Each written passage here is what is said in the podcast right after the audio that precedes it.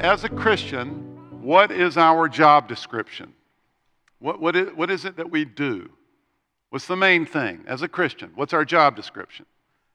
I believe the Apostle Paul, in the passage that Mike read for us, gives us a critical part of our job description, right, right in the middle, in verse 2. I'm not alone in thinking that, by the way.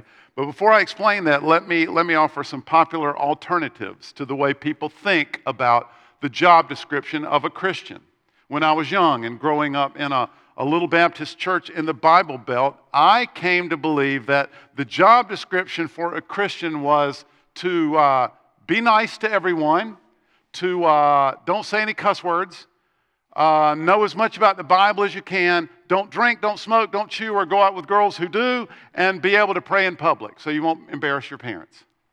I'm not saying that that's the way the job description was uh, communicated, but that's what I heard. Some of you who grew up in the Catholic tradition, you may have thought that the job description for being a Christian was something like go to Mass every Sunday, be nice to everyone, go to Catholic school at least through elementary, don't eat fish on Friday, and be cautious with Protestants, especially of the opposite sex. And if you are under 30 and you consume any media, then chances are you might be tempted, at least, to think that the job description for a Christian is to be a social conservative and a jerk about it, to be against whole groups of people who just want to live their lives, to be arrogantly oppressive to all other religions, oh, and you think that you're doing good things. And you might even admit that reluctantly. But actually, according to the New Testament, the job description for a Christian is simpler than that. It is to be, well, simpler and more complicated. It is to be a follower of Jesus. And the New Testament calls that a disciple. To be a disciple of Jesus, to be a follower of Jesus. Now, disciple, in its basic sense, it means a learner, a student, a devotee. In the ancient world, rabbis often had disciples, usually. And, and disciples would usually seek out a rabbi, much the way we might uh, seek out going somewhere to college if we decide to go to college. You know, they, they would hear about a rabbi who had an excellent reputation, or there was one that lived somewhat near them, and they would want to study more, and they would inquire of the rabbi and apply, if you will, and they might even get references from their local synagogue or their local religious uh, leader or teacher. Interestingly, Jesus exclusively chose his disciples, he picked them. And in choosing, he challenged them to do this. He said, Follow me. This was kind of like discipleship on steroids. So, in the most general sense, we could say that a disciple of Jesus is someone who is learning to live and to love like Jesus. They're a devotee of Him. They're following His way. They're someone who's learning to live and love like Jesus did. So let's expand now on our job description. Our job description as a Christian is to be a follower of Jesus or a disciple, and specifically, learn to live and love like Jesus did. All right. I want you to notice in this, look carefully, in this job description, there is no mention of religious practices here. There's no mention of prayer or even doing good deeds. That's not because we don't pray or try to do good things. That's because those activities are not the point. They aren't the core activity of our job description. We don't pray because that's our job. We pray because Jesus prayed. Prayer is the way that Jesus related to the Father. And if we're going to live and love like Jesus, then we'll pray. And we don't do good things because that's our job. That's not our responsibility. We do good things because Jesus did good things, and as we become more like Him, living and loving like He did, then good deeds just flows out of us. Also, notice there's no mention of the Bible in our job description. And by the way, the people in Jesus' day who knew the Bible the best, they completely missed him. It was the Pharisees.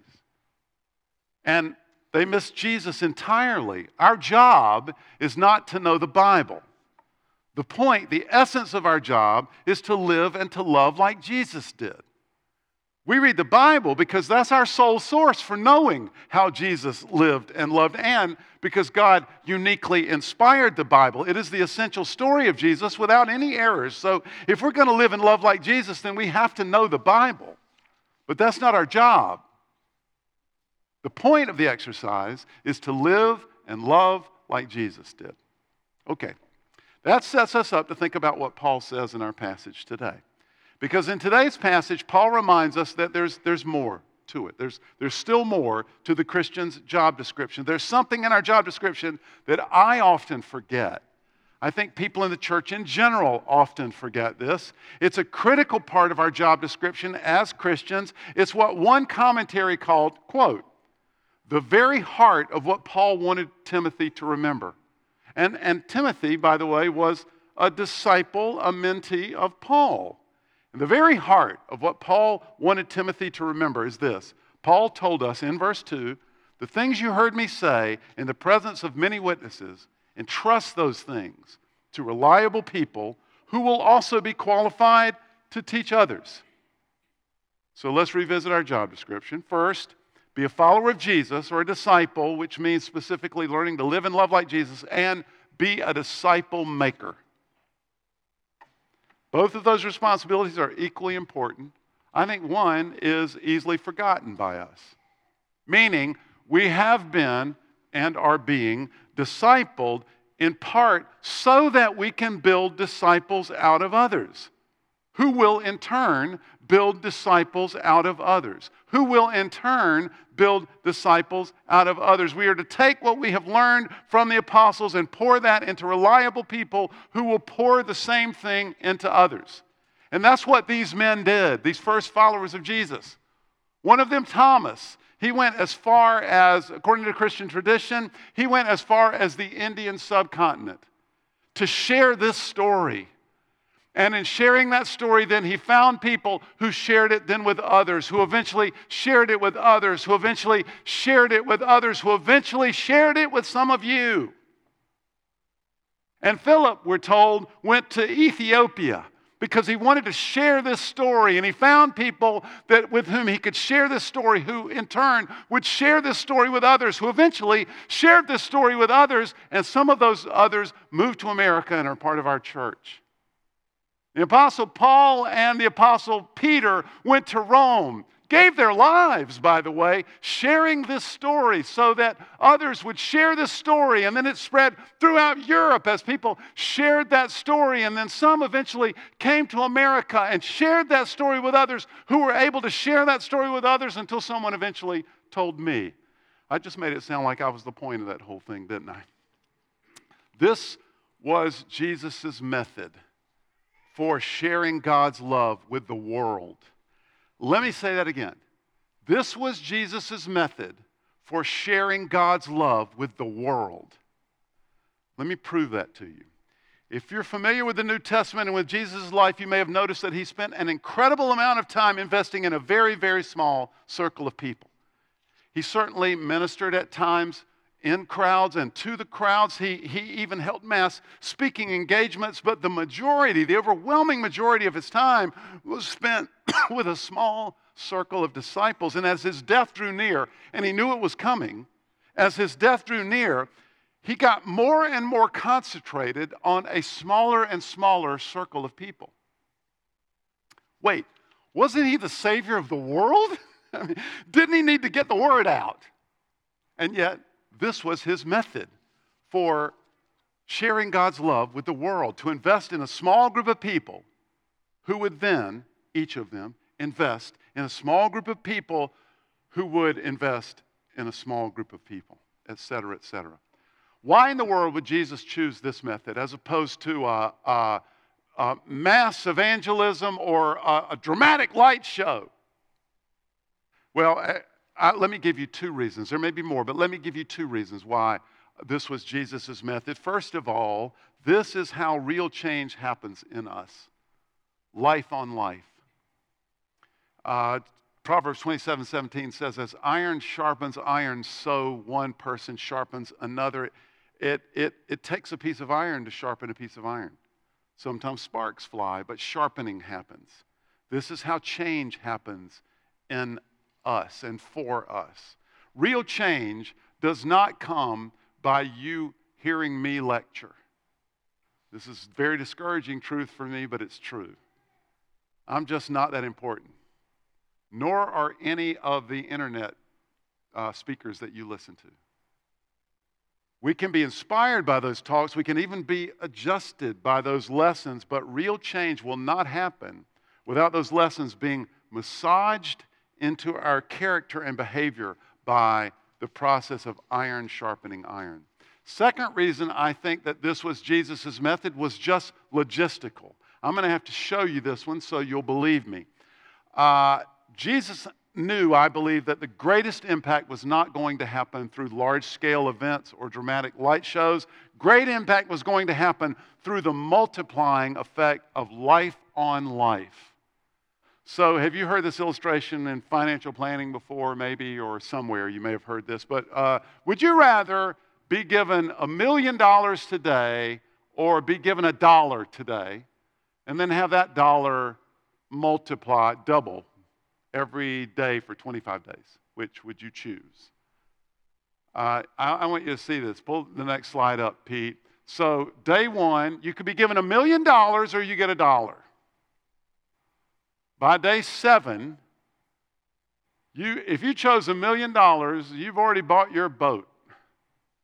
And day seven, if you chose a dollar and let it double, you got 64 bucks. Way to go. Bring the next slide up, Pete. Day 13, you have now bought your boat and you've sailed to the Bahamas, or you get $4,096.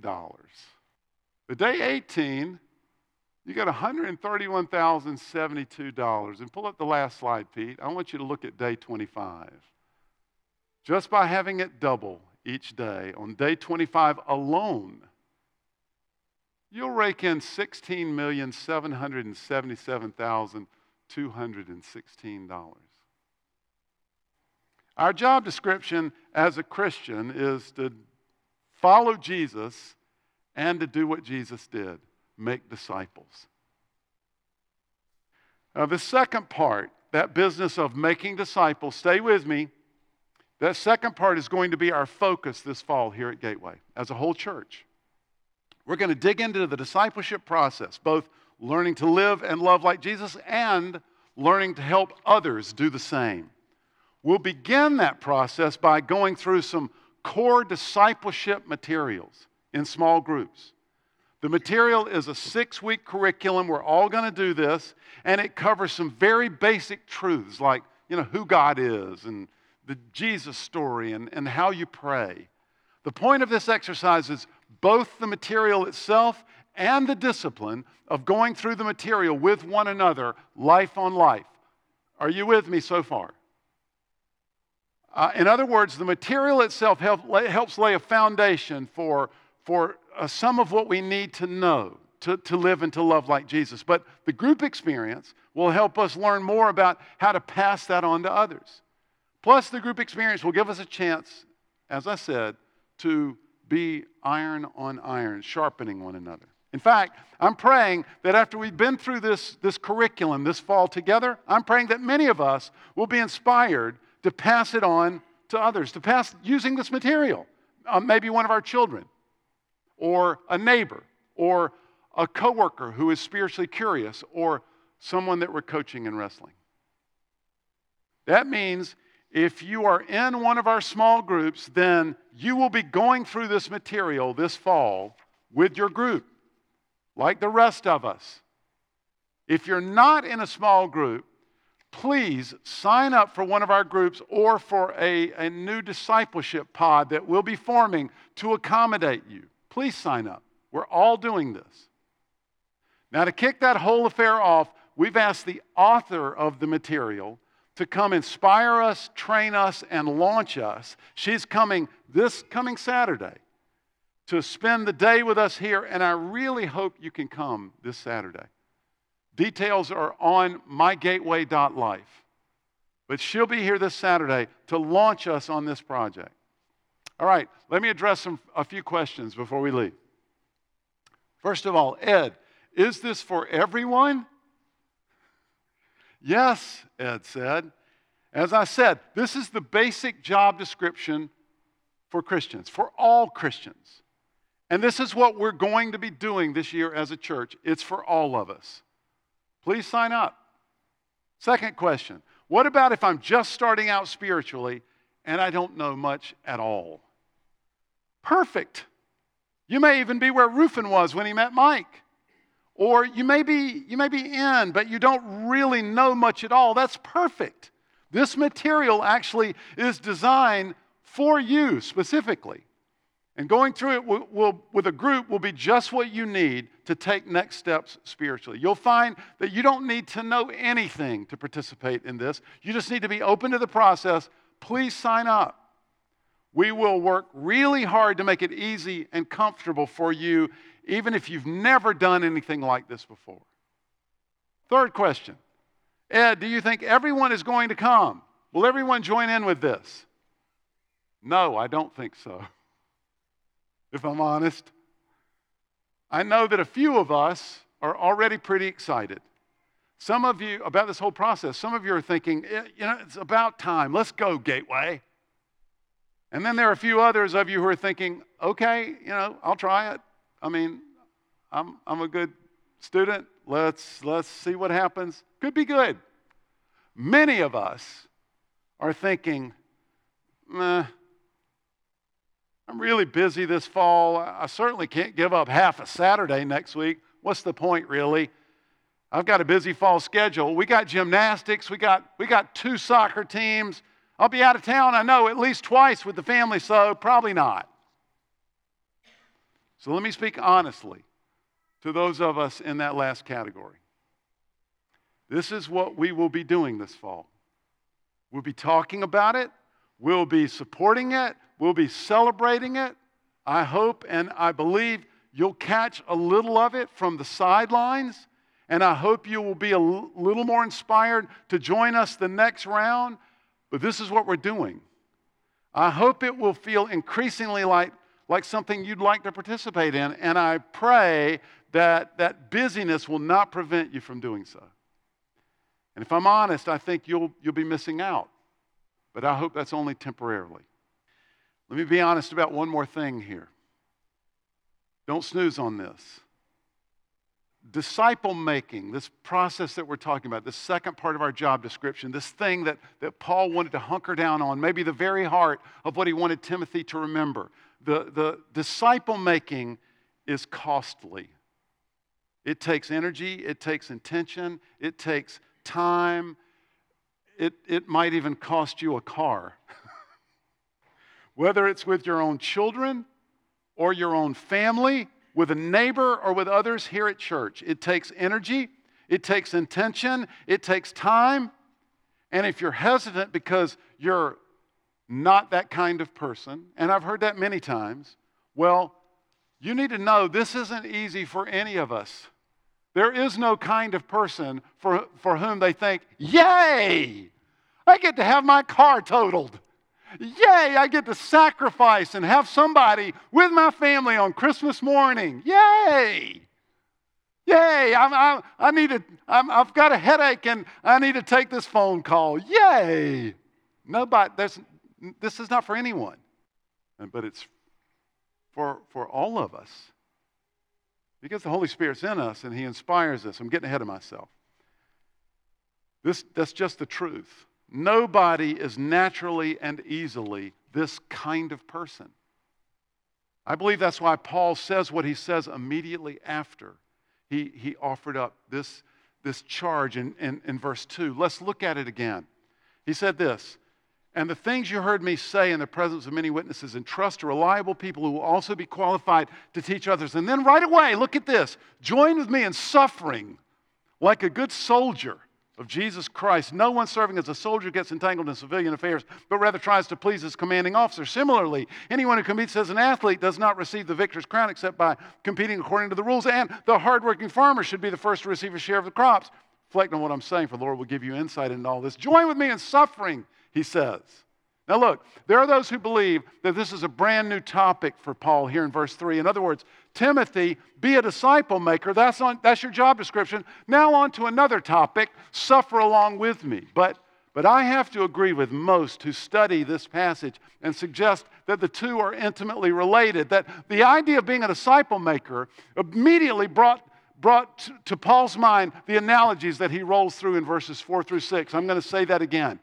I believe the idea of being a disciple maker immediately called to Paul's mind the analogies that he rolled through in verses 4 through 6. First of all, he imagines a soldier. With this analogy, Paul is encouraging us toward intense focus.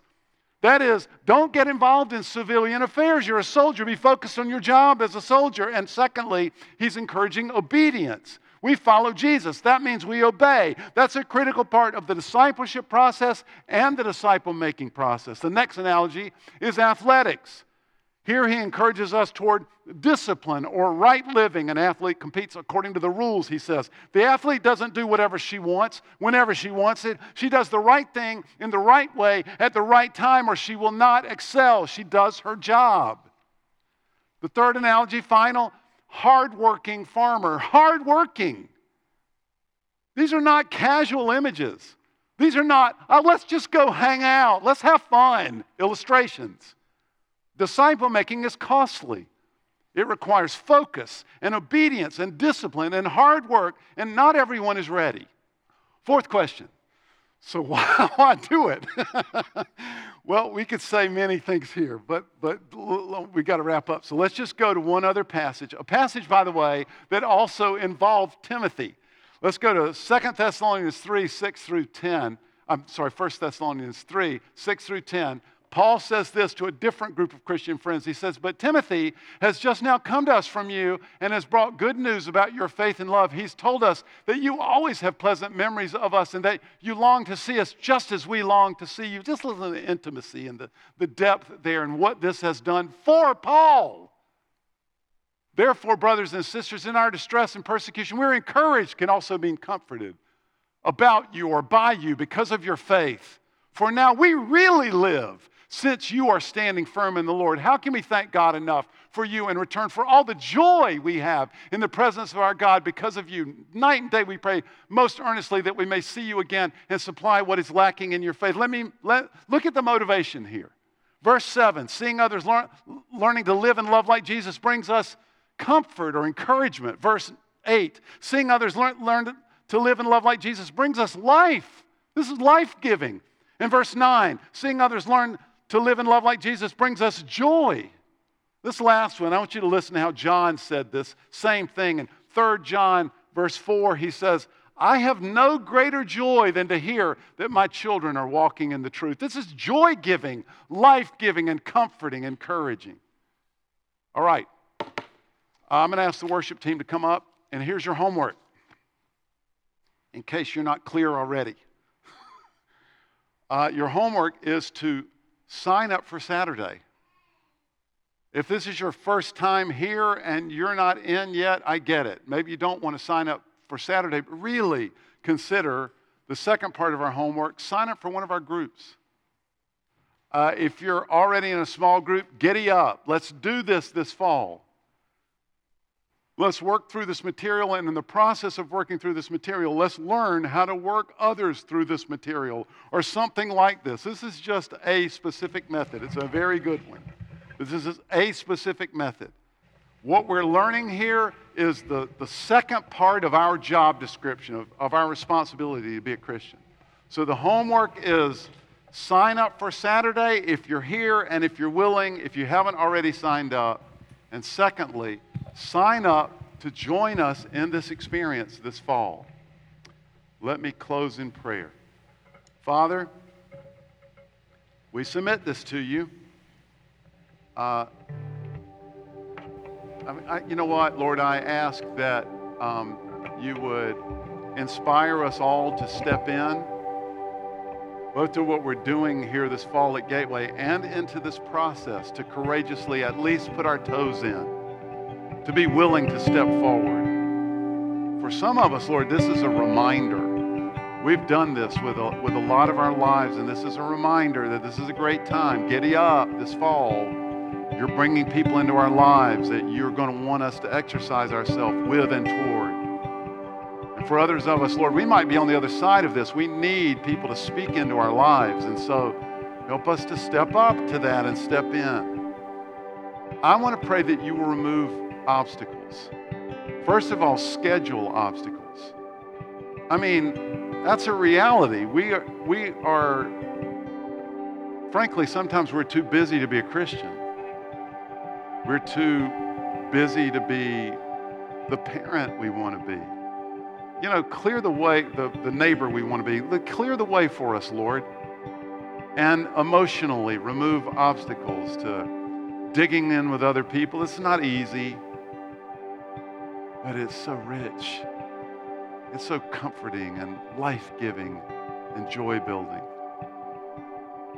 So, uh, Lord, we, we give ourselves to you and, and um, ask for your inspiration, for your strengthening, for your equipping. We give you our church this fall. Use us to be the next wave of people who are going to tell people who will then tell people. We submit to Thank you.